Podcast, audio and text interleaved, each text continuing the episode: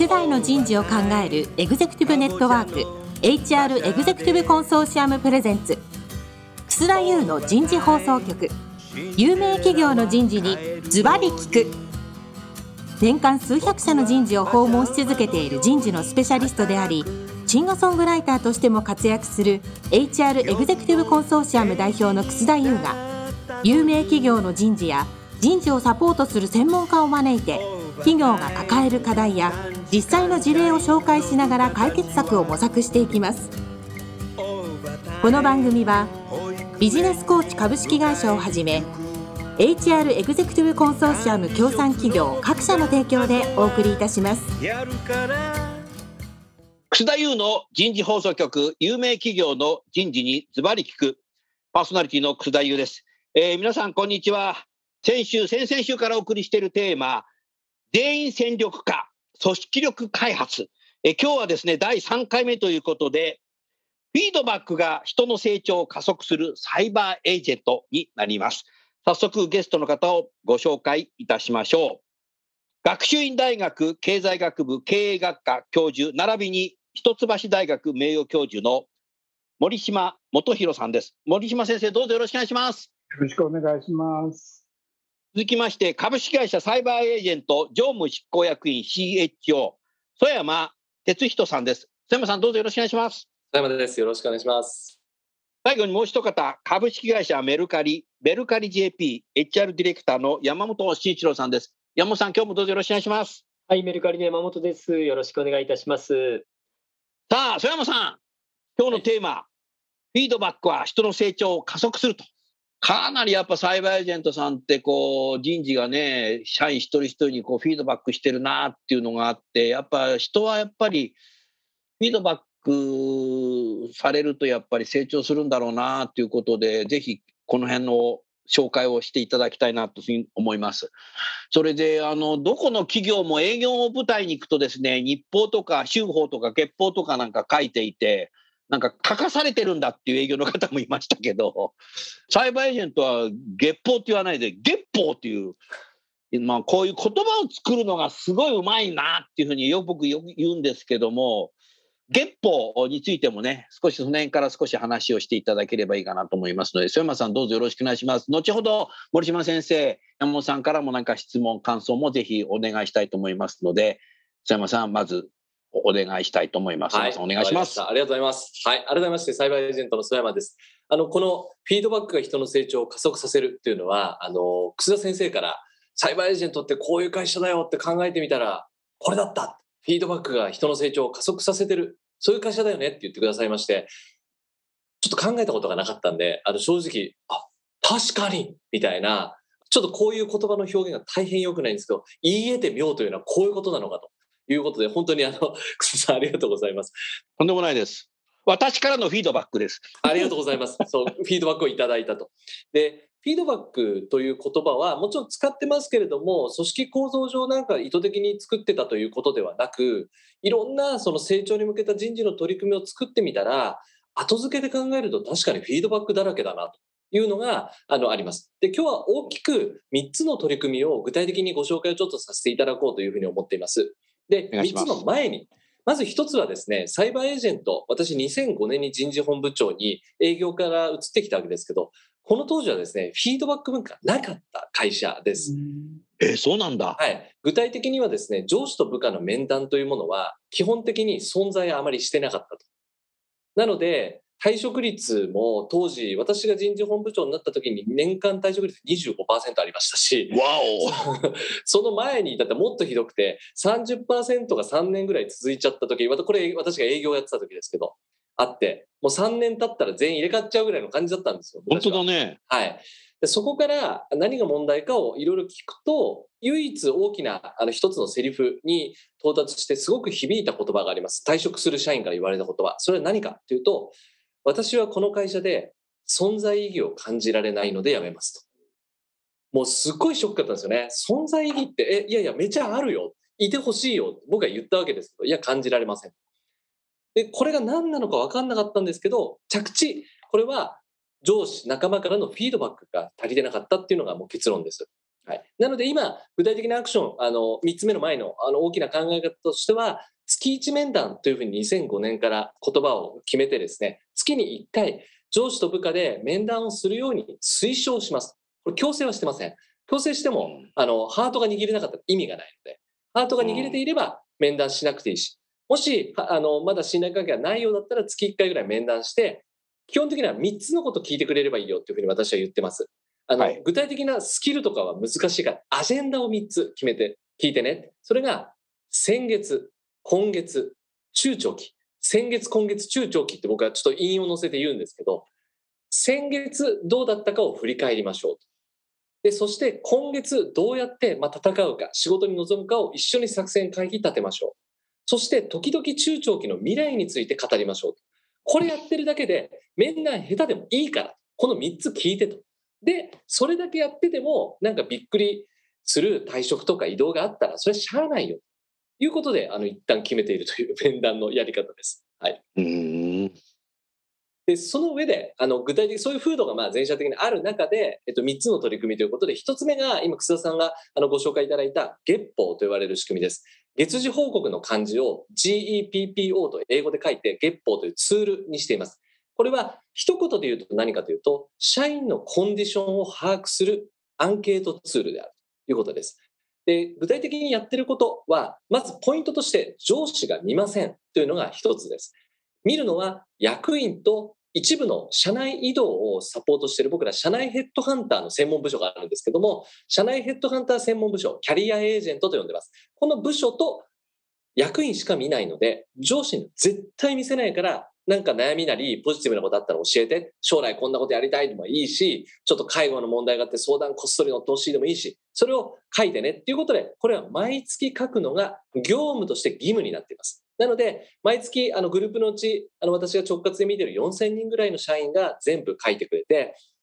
天気であなたのコンディション、晴れ、曇り、雨、どうですか？って聞くだけなんで簡単なんですよ。もうそれだけでいい。もうなんで1人3分ぐらい、毎月。その天気だけ必須で、フリーコメントのスペースがあって、フリーコメントで何かあったら書いてねっていうと、例えばちょうど、えっと、2022年の1月であれば、新年の抱負書いてくださいってやると、みんなふわーって未来の思いを書いてくれて、で、大体毎月、えっと、1000件ぐらいのコメントが多い時だと入ってきます。4000人のうち。で、このコメント全部に、このキャリアエージェントと呼ばれるメンバーが返信をして、メッセなり、メールなり、いいですね、応援してますよとか、今度よかったら面談しましょうみたいな形で、個別のアプローチをちゃんとやるということをやっています。これがまず一つ目です。で、二つ目、フィードバック二つ目は、明日会議と呼ばれる新規事業とか未来を作るための会議です。これ明日会議というのはサイバーエージェントの明日を作る会議ということで、言い換えると何かというと、サイバーエージェントの役員がサイバーエージェントの未来につながる役員会決議案を持ってきて、それでコンペするというバトルです。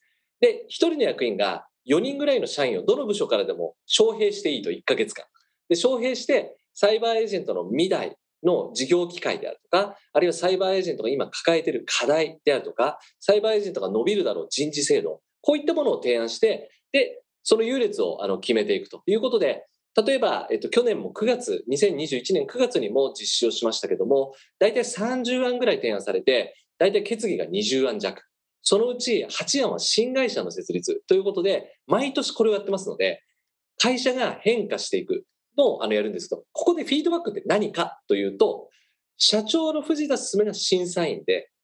プレゼンする、例えば曽山、もしくは曽山チームにいる若手の2年目とか、エンジニアのエースとか、まあ、いろんな属性でいるんですけど、プレゼン3分して、その3分のプレゼンだと失業と2分して、で、藤田からフィードバックが来るわけですよ。質問自体もまずフィードバックですよね。これってどういうことなの？とか、これってな本当に伸びるの？っていうのもフィードバック。で、その上で20点満点中11点だと合格、決議になるんですけど、点数が来るんでフィードバックされます。僕がプレゼンした時なんか前ですね、曽山が熱量を込めてプレゼンした上で、うーん、2点。みたいな感じで言われるわけです。本当？そうです。それをもう参加者50人ぐらいの目の前で、あのもうプライドとかそういうのはもう全く関係なく言われる。ただ、その後、あの、社長の藤田が全チームを回って、ブラッシュアップをするんですね、その案を。で、それでいい案になって、もう一回プレゼンすると、うわ、すごい良くなったじゃん、15点、決議みたいな感じで決まる。これも藤田からのフィードバックを、ここにいる50人全員が聞くと。経営の決議を目の当たりにするという一つのフィードバックサイクルになります。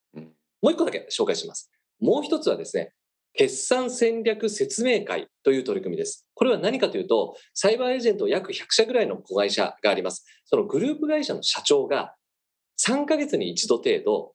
上場企業のように決算発表をするというものです。で、決算発表は株主である社長の藤田とか副社長の日高とか専務の中山という経営本部担当役員みたいな形のこの株主に対して今サイバーエージェントの子会社である A 社はこれぐらいの業績ですけど未来にこう向かっていくんで高騰しますみたいな発表した上で質疑が来ると。なんで自分が考えてる未来と自分が考えてる方針に対して経営陣、サイバーエージェントグループの経営陣からフィードバックがもらえる。これによって経営者としてどんどん成長していくという、そういうサイクルもあのやったりもしています。こうなのが代表的なフィードバックのサイクルになっています。はい。一旦以上になります。ありがとうございます。そうすると、その会場で、フィードバックもらう本人と、もらわない本人たちもそれを見ることによって、やる気が喚起されるね。そうです。明日会議などはやっぱり提案しているチーム5人いますけども、他の、まあ他10チームぐらいが、まあ、横で聞いてるわけですよ。で、それで、あ、その切り口思いつかなかったなとか、聞いてたプレゼンすげえいいと思ったのに、社長の藤田からすると、いや、全然ここはあなたからダメでしょってフィードバックがあるわけですよね。いい時はいいって言われるわけで、あ、そこ気づかなかったなみたいな、全社視点が強烈に身につく感じはありますね。ああやっぱりその藤田社長がその場ですぐフィードバックするっていうのが、これやっぱサイバーエージェントのすごいとこだね。あ、なるほど、ありがとうございます。上層部社長がどういうふうに決断したのか全く聞かされない。聞かされても何人か経由で来るから、少し伝言ゲームになってフィードバック来る会社もあるので、確かに。そこがやっぱ生でリアルにすぐフィードバックするカルチャーじゃないですか。はいこれがかなりオープンであり、藤田社長もあなたもそこに時間を作るっていうのもすごいね。ああ、ありがとうございます。でも確かにあの時間投資というのはすごく人材育成では結構重要なポイントだと思ってます。時間投経営資ね。陣が従業員のために従業員が成長する、そしてま業績のアップということでいいんですけれども、そこに時間投資をするというところはすごくあの重要なポイントだなというふうに思います。うん森島先生、今のね、3つ聞いただけでも、おすごいなっていうふうに思うのと、こういう形でフィードバックするカルチャーがあると、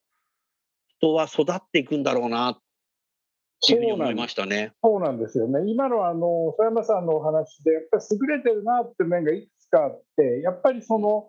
なんていうか、行き着く先が、そのフィードバックが何のために与えられているのかっていうところがかなり明確になってるんだと思う。つまり一人一人が、いわゆるまあ経営者っていうとちょっとかなりあの一般的な言葉になっちゃいますけど、事業のリーダーとして育っていくっていうことが明確にあのなっていて、その中でいろんな仕組みがあってフィードバックをされているってことがあるので、要するにフィードバックって、あの単にお前よくやったよっていうだけじゃ、それはあのもしくは悪かったよっていうだけじゃダメであって、それをこう受けた人たちがどうなっていきたいのかっていうところも理解してないといけない。そこはやっぱ素晴らしいなというふうに思いましたね、今伺っていて。うん山本さん、いかがですか？非常に参考になる取り組みだというふうにあの感じてあの拝聴していたんですけれども、ぜひちょっとあのお伺いしたいなとはい質問質問でも大丈夫ですか？全然いいですよ。はい、ありがとうございます。あの2つありまして、1つはその例えばその子会社の決算の発表をですね、こう模擬でまあやるような場というところですけれども、そういったときにこう経営陣から出されるフィードバックっていうのは、比較的こう一貫性があるものなんですか、例えば社長であったり、その他の専務であったりから出るフィードバックというのは一貫性があるのか、それとも結構それぞれの視点というのが盛り込まれたユニークなものであるのかというと、どんな感じなんですか？そうですね。あの、3人質問が基本的にするんですね。あの、うんサイバーエージェントの本体の取締役でもあるので、その3人は当然質問は異なりますが、ただ聞く本質はやっぱあんま変わってないんですよね。例えば、えっと、市場の成長性をどう見ているか、うん市場のスケール、トップラインがどこまで伸びそうかっていうこととか、あるいは重要な KPI、一番重要な KPI はそれでいいのかとか、あるいは実際にその戦略の戦い方は、それで競合に勝てるのか、みたいなところで言うと、ほぼ共通している形になりますね。で実際それによって今後の投資が決まるので、なんで本当に模擬というよりも彼ら社長からするともうリアルで、あの今後の会社の命運がかかってるっていうのはそんな感じなんでプレゼンに、まあ、その熱が入るというか、うんあの真剣勝負で戦ってるようなそんな感じです。ああ、なるほど。ありがとうございます。もう一つお伺いしたかったのが、ちょっと今のところともしかしたら回答の部分で少しカバーされたかもしれないんですけど、そのまあ、社長であったり取締役、またはまあこう役員でもいいんですけれども、経営陣からこう社員がこうフィードバックを受ける機会があるというのは素晴らしいなと思う一方で、その経営陣の方々のフィードバックがあの妥当なものであると、社員の方がしっかりこう受け取って、それを要はちゃんと聞いて、ああ、学びがあって、それに向かってこう改善していこうみたいな、そのマインドがこうポジティブに働いているところが一番素晴らしいなと思って聞いてたんですけれども、要はなんかその経営陣からこうフィードバックを受けても、いや、それちょっと的がずれてるんじゃないかとか、私が思ってたことと違うんじゃないかとかですね、もしくはちょっと何言ってるかわからないみたいなことも、あの会社さんによってはあるのかなと思っていて、そうならないでこう信頼性があるといいますか、経営陣のフィードバックに対して、社員の皆さんから信頼性があることっていうのは、こうサイバーエージェントのどういったところから醸成されてきたのかなというのを少しヒントいただけたらなと。ありがとうございます。あの私たち2000年に上場した時にも新規事業立ち上げまくったんですけど、この時は誰のどのアドバイスも誰も信用してませんでした。これが現実です。で、これが現実です。で、あの退職率が悪かった時っていうのはもう中途でも幹部取ってたし、新規事業も若手もやれば中途の人もやれば、でもみんな下手で赤字垂れ流しっていうのが現実でした。でうん、最近みんなそのフィードバックを、あの、まずは聞こうというふうにあのやってるのは、大きく2つの要素があると思ってまして、1つは採用基準で素直でいい人を取ろうということで、人の意見をちゃんと聞く。聞いた上で、それをやるかやらないかは別の問題、決断として。なんですけど、聞くってことをやりましょうよという人をちゃんと採用するようになったんで、なんか無意味に論理的に反発するという人はすごい減ったなっていうのが一つです。なるほど。で、もう一つは、成功の実績が増えてるからということです。新規事業を作ってる、例えば、藤田とか日高とかは事業系の役、事業をやってるわけですけど、彼ら自身が例えばアメーバブログを藤田が立ち上げたりとか、日高がゲーム事業を立ち上げたりとか、その事業を立ち上げた実績を持ってる人だからこそ、まずは聞く耳を持とうと自然になってる。こっちの2番目の方がウェイトは大きいと思うんですね。なるほど、ありがとうございます。なるほどな。まあでも、曽山さんの話聞いていて、やっぱ2000年の頃とか2005年に人事本部長になった時と今とは全く違うんだよ違いね。ます、違います。それがやっぱ社長との、社長のコミットメントと人事の貢献でこれだけの会社になっていくってことだよね。そうです。あの、役員、まあ、社長をはじめとする役員が人事が重要だという、あの、言動をしてくれてるのがすっごいありがたいですね。あの、人事だけで動くかというと、そんな甘くないと思います、やっぱ組織は。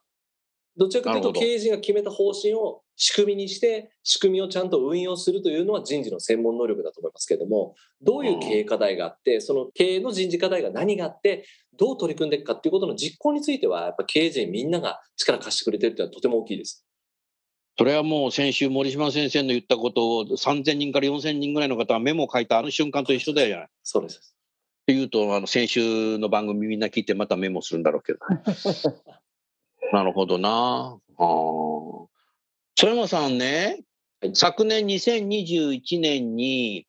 サイバーエージェントの石田優子専務とセミナー出てたら本番中に何を言い出すかと思ったらおう2020年の内定者を社長にしちゃったのよ。うんうんこれも明日会議なの？明日会議で決まったものも多いですね。それも、そ内定者が明日会議に出て、その場で藤田が決断したって言ってた。はい、あの、厳密に言うと内定者版の明日会議ですね。内定者が、内定者版の明日会議ってのあるんだ。え、これ森島先生、ちょっとこれ話聞きましょうよ、これ。これもむしろよくてですね、内定者だけで5人1組とかでチームを作り、で、新規事業の担当役員でサイバーエージェント藤田以外にいるので、担当役員が一応フィルターはかけて、で、藤田進が最終プレゼンを聞く。で、そこで決議取るっていうので、それで決まったっていう話ですね。すげえな。その人ちゃんと入社してんでしょ？もちろんです、もちろんです。はい。まあ、バリバリ、あの、経営者頑張ってやってます。あの、めっちゃトライアンドエラーやりながらやってます。あの、リスナーの方にぜひ紹介してほしいのが、そうやって起業したときに、人事とか経理とかってどういう人がやってんのっていう素朴な質問ってみんなしたがるんだよね。そこふ、ちょっと曽山さんせ、せっかくラジオなんで、お話しいただけないですか？はい。これはあれですよね。新会社の経理とか人事ってことそうです。あ、えっとですね。まず、えっと、新会社の場合は、経理とか人事とか作る人数的余裕、キャッシュ的余裕は全くないわけですね、まずね。なので、何をやるかというと、新会社ができました。例えば4人でスタートしますとかなった場合、何やるかというと、僕ら管理部門、いわゆる全社機能と僕ら呼んでますけど、人事、経理、法務が、その会社のためのプロジェクトチームを立ち上げるんですよ。うん。で、例えば、曽山さん、この新会社の担当ね、みたいな感じでやると、現業はもちろん持ってるんですけど、その新会社の人事のようにサポートに入ります。で、ただ、新会社の場合って、そんな人数が多いわけじゃなくて、人事、経理、法務ってそんなに多いわけじゃないんで、基本的には最終の相談だけ乗って、最終意思決定は社長がしてね、みたいな。相談は乗るけど、意思決定は社長がしてね、みたいな感じぐらいの立ち上げ方です。結局、その仕組みをやることによって、コーポレートの人事、経理、コーポレートスタッフの人たちが、真のプロフェッショナル化になる可能性もあるよねい。や、そうです。なんで、サイバーエージェントって毎年10社ぐらい会社作ってますけども、毎年のように登記して、起業して、口座作って、みたいな感じでやってるわけですよ。なので、そういう意味では、あの、サイバーエージェントの管理部門、全社の機能のみんなというのは、そういった立ち上げの経験がめちゃめちゃあります。ああ。だからそうすると、起業するっていうのは年齢は関係ないと。関係ないですね。ただ人事、総務、経理はプロフェッショナルじゃないけどあかんと。そうですね。まあ知らないってそいうことがの組み合わせをやってるってことだね。そうです、そうです。あの、ミスミスミスってしまうのは良くないと思うんですよね。なので僕らは、あの、特にスタートアップの社長が本業に時間を割けないってのは良くないというふうに考えてますから、その経理とか人事とか法務とかはプロにちゃんと相談して、そこは最短の時間でいいじゃないかと。で、必要だったらまたチーム増強すればいいので、そんな感じでやってます。確かにね、内定者が社長になった時に、サブロク協定って知らなかったら大変なことになっちゃいますもんね。そうなんですよ。全部知素朴素朴な素朴なちょっと発言したけど。そう業務委託と正社員のその雇用に関する問題とか、なんか、うん細かいところまで、ねそう出てくると思うので、ああ。森島先生、今の仕組みどうですか？いかがですか？あの今のが、まあ、さっき申し上げたように、みんなこう経営者を目指すっていう、そのマインドセットを作っていくっていう意味では、すごく重要だと思いますので、それが素晴らしいなと思うと同時に、やっぱりこれは一つのやっぱ個人に対するフィードバックではなくて、組織力作りなんですよね。組織として一定の方向でベクトル合わせて、パーパスを一緒にして進んでいこうっていう、その雰囲気っていうか、その文化が共有されていくっていうのは、ものすごくすご素晴らしいことじゃないかなと思いましたね。ですから、つつまり森島先生の本のタイトルと一緒で、組織力開発なんだ。うん組織力開発をされてるんだろうなと思いましたね。つまり、一人一人を開発するっていう意味ももちろんあるんだと思いますけど、でもみんな聞いてるわけですから、その場にいるわけですから、そういう意味では全体を作っていくっていうところもあるんだろうなと思いましたね。はい。みんないるってことは、そのそこその場が人材開発の育成の場になっ場てなってるわけですよ。はい。それがすごいなっていうふうに今聞いてて思いましたね。ああ。山本さん、すごいね、サイバーエージェント。いやー、本当ですね。まさに全員戦力化の仕組みがいろいろ入っているんだなっていうのをあの感じながら聞いていたんですけれども。でもこれは、曽山さん、はい。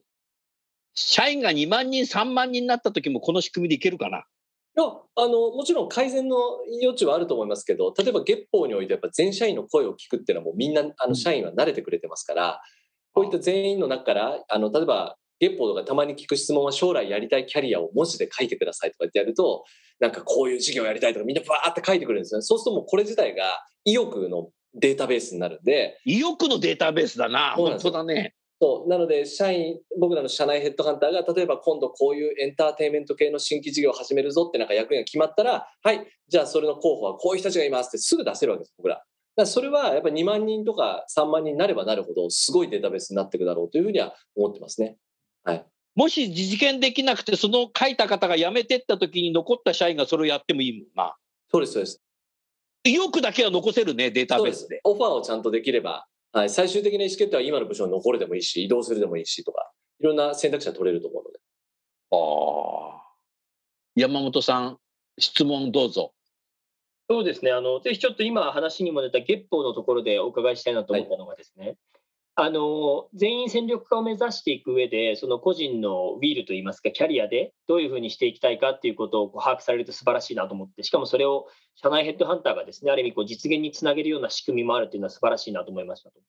で一方で、その全員戦力化の他方にあるのは、こうやっぱ事業の成功であったりとか、事業の成長っていうのがあって、ある意味こう、個人のウィルに基づいてあの、例えばキャリアの移動とかをですねこう実現させていくと、既存の事業の方からすると戦力ダウンになったりして、ですねそこでこうコンフリクトが生じるのかなっていうふうに思うんですけど、そこはどういうふうにこうバランスされてるんですかね？はい、ありがとうございます。あのまず大きな考え方で言うと、伸びる事業と人気のある事業がほぼセットになることが多いので、当然、移動先としては。なので、それは至って自然な人材の流動性であろうと。これ社外の他の会社とも同じ競争してるわけなので、うん、他の会社に行かれるよりはもうサイバーエージェントグループで活躍してもらった方がいいっていう、まあ、あの経営側からの合理的な考え方はあるわけですね。なので、うん、年に2回僕らあの社内転職制度でキャリアチャレンジ制度、キャリチャレと呼んでる仕組みがあります。これ大体毎回半年ごとに40件から50件ぐらい応募があって、で、決めてはいないですけど、移動の実現する率って70%ぐらいあるんですね。なので、手を挙げれば自分のキャリア作れるっていう制度になってるんですよ。なので、年間大体100件ぐらいあるうち、70人ぐらいが自ら移動するんですけど、これがですね、ちょうどあの1月頭なんで、あのキャリチャレ半年分の年始にいつもやると、みんな年末考えて 応募してくるんですけど、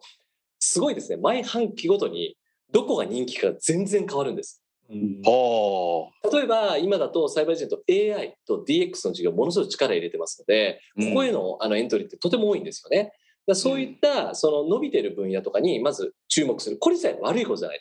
これを僕らが強制的に移動させるより自らの手で上げればいけるっていうふうになる流動性はとてもいいことだというふうに思ってます。でじゃあ今度マイナスはどうなの？というとマイナスはもうこれねマイナスの定めなので自分たちで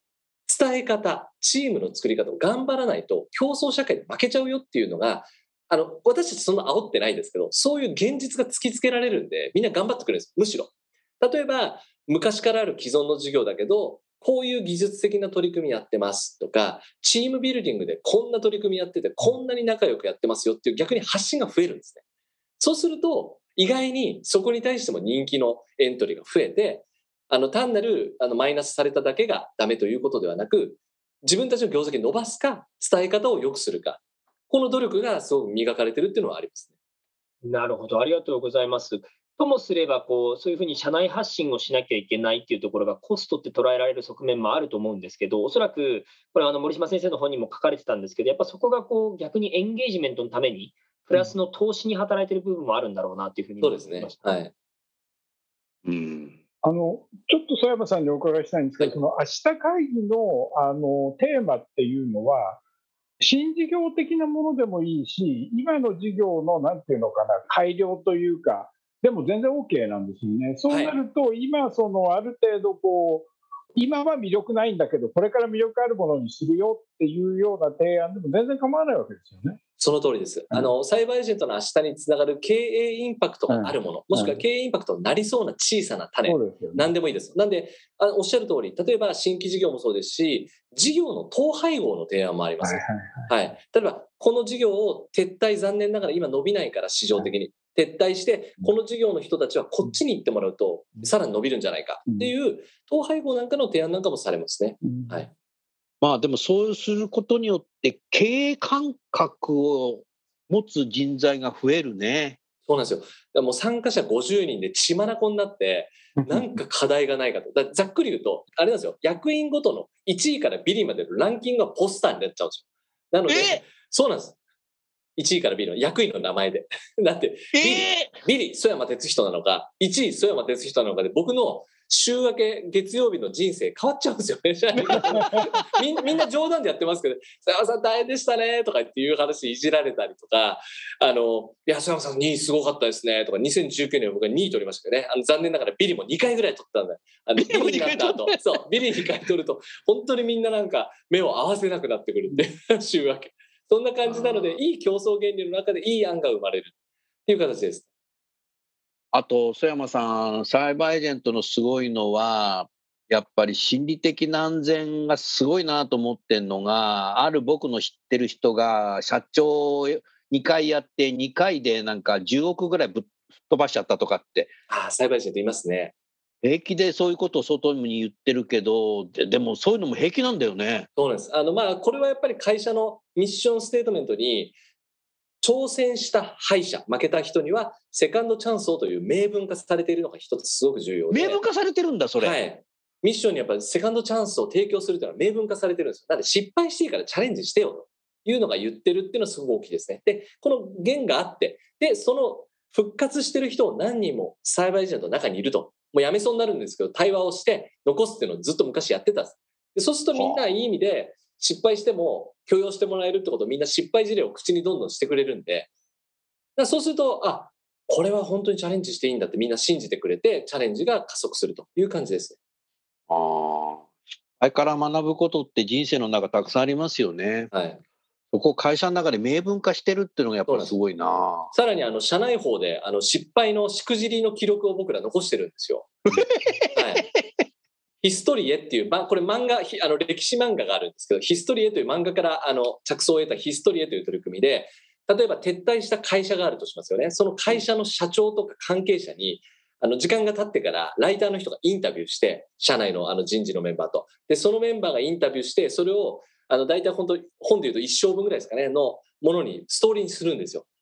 彼と彼は喧嘩してたとか、市場の機会を見誤ったとか、そういったものから学べるものは何なのかというものを記録に残して、これは全社員に、あの、社内限であの公開してます。はあ。それも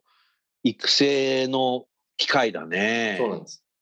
まあ、それも大きな意味で組織のフィードバックですよね。あ、組織のフィードバックになりますよね。そうか、森島先生、さすが。組織のフィードバック。うんやっぱり個人に対するフィードバックっていうのは結構日本の企業やってる企業もだんだんワンオンワンとか増えてきたんですけど、やっぱ組織としてどういうフィードバックを残していくのかっていうのは、やっぱりあの極めて重要だと思いますね。ありがとうございます。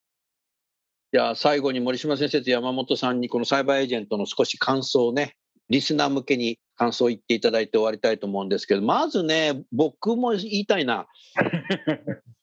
あのーこれ、石田専務とも話したことがあって、セミナーの本番中に、あの、月報話を聞きに来てやり出してる企業が結構あるんだけど、うまくいかないってもう一度来るらしいんですよ。で僕はね、サイバーエージェントさん何回も小山さん聞いたりとか、いろんな人たちに聞いてるから分かってるんだけど、月報だけやるっていうパッチワークでうまくいくわけないなと思った。全体いろんな仕組みがね、体系できていて、カルチャーになってんだよ。月報なんか制度でやろうとしたちゃってうまくいかないと思うんだけど、小山さんどうだろうこれ？いやありがとうございます。やっぱり対話の風土とか、個を大事にするとか、やっぱ目的が大事ですよね。目的があって、それを実現するための制度になると、それがみんな使われれば風土になり文化になると。と思います。ありがとうございます。だから2000年の頃、2005年のことを考えたら、どの企業でもこういう風土を作ることっていうのは人事と社長のコミットメントでできるんだっていう、何かね、未来が見えてきた、いい話だったなって、そんなふうに思います。じゃあ最後に森島先生と山本さんにですね、リスナー向けに何かあの感想を言っていただいて終わりたいと思います。ありがとうございます。あの今のあの曽山さんのお話を伺ってて、多分サイバーエージェントってものすごく情報リッチな会社なんだろうなっていうふうに思いました。つまり自情報分が自分がどこにいるのかとか、やってることが、まあ、貢献しているのか、貢献していないのか、どこが悪いのかであると、会社がどういう失敗をしたのかであるとか、そういうことに関する情報が社員がものすごく手に入れやすい、手に入れている、そういう状態を作っていくっていうことが、まあ、フィードバックの話とつなげていると、やっぱりそこが重要なんだなと思うんで、それが会社の文化を作っていくし、今議論があったような風土も作っていくしということです。で日本の企業って割合と情報は隠しておくっていうのが多かったんですけど、そうじゃなくて、それを、まあ、極端に言えば、すごくできるだけオープンにすることによって、会社の、まあ、組織力を作っていったって、そういう事例のように思いましたね。だからそういうことをやっぱり他の企業でもやられるといいんじゃないかなというふうに思いました。はいありがとうございます。さすがですね、森島先生、おっしゃる通りだね。ありがとうございました。だからやっぱりサイバーエージェントを辞めて転職すると、転職先がそうじゃないと、逆に不安になるよな、これ。不安になるんですよね。も戻りたくなるんじゃないの、うん、それでは最後に山本さんお願いいたします。はい、ありがとうございます。サイバーエージェントさんのですね、数々の取り組み、本当に素晴らしい仕組みで、なんと言いますか、こう、全方位的な仕組みができてるんだなというのを感じながらお伺いしてたんですけれども、やっぱり何より素晴らしいなと思ったのが、どれを聞いても、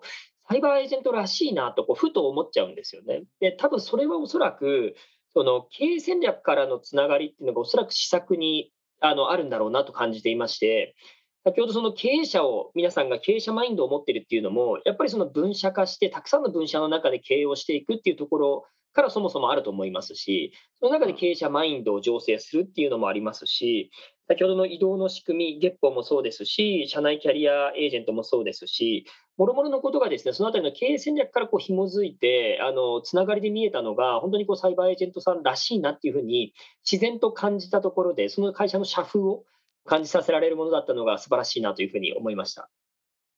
山本さんどうもありがとうございました。山本さん、素晴らしい話をラジオで配信していただいてありがとうございます。それでは最後にゲストの方をご紹介して番組を終わりましょう。来週はメルカリさんにね、お話をいただきたいと思います。えー、学習院大学の森島先生、サイバーエージェントの曽山さん、メルカリの山本さんでした。どうもありがとうございました。ありがとうございました。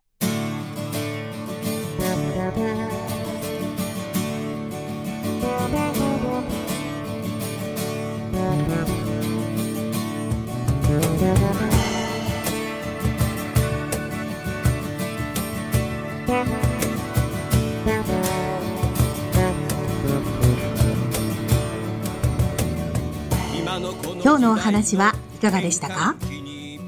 楠田祐の「The Times Will Change 時代は変えられる」とともにエンディングといたします。この番組は日本最大級の人事ポータルサイト HR プロのウェブサイトからもお聞きいただくことができます。HR エグゼクティブコンソーシアムでは月例勉強会や分科会などを通して人事エグゼクティブの方々の共通の人事課題に関する本音の議論の場を提供しています。ご興味がある方はぜひウェブサイトをご覧ください。この番組は人と組織の生産性を高めるビジネスコーチ株式会社 HR エグゼクティブコンソーシアム協賛企業各社の提供でお送りいたしました。楠田優の人事放送局有名企業の人事にズバリ聞くそれでは来週もお楽しみに。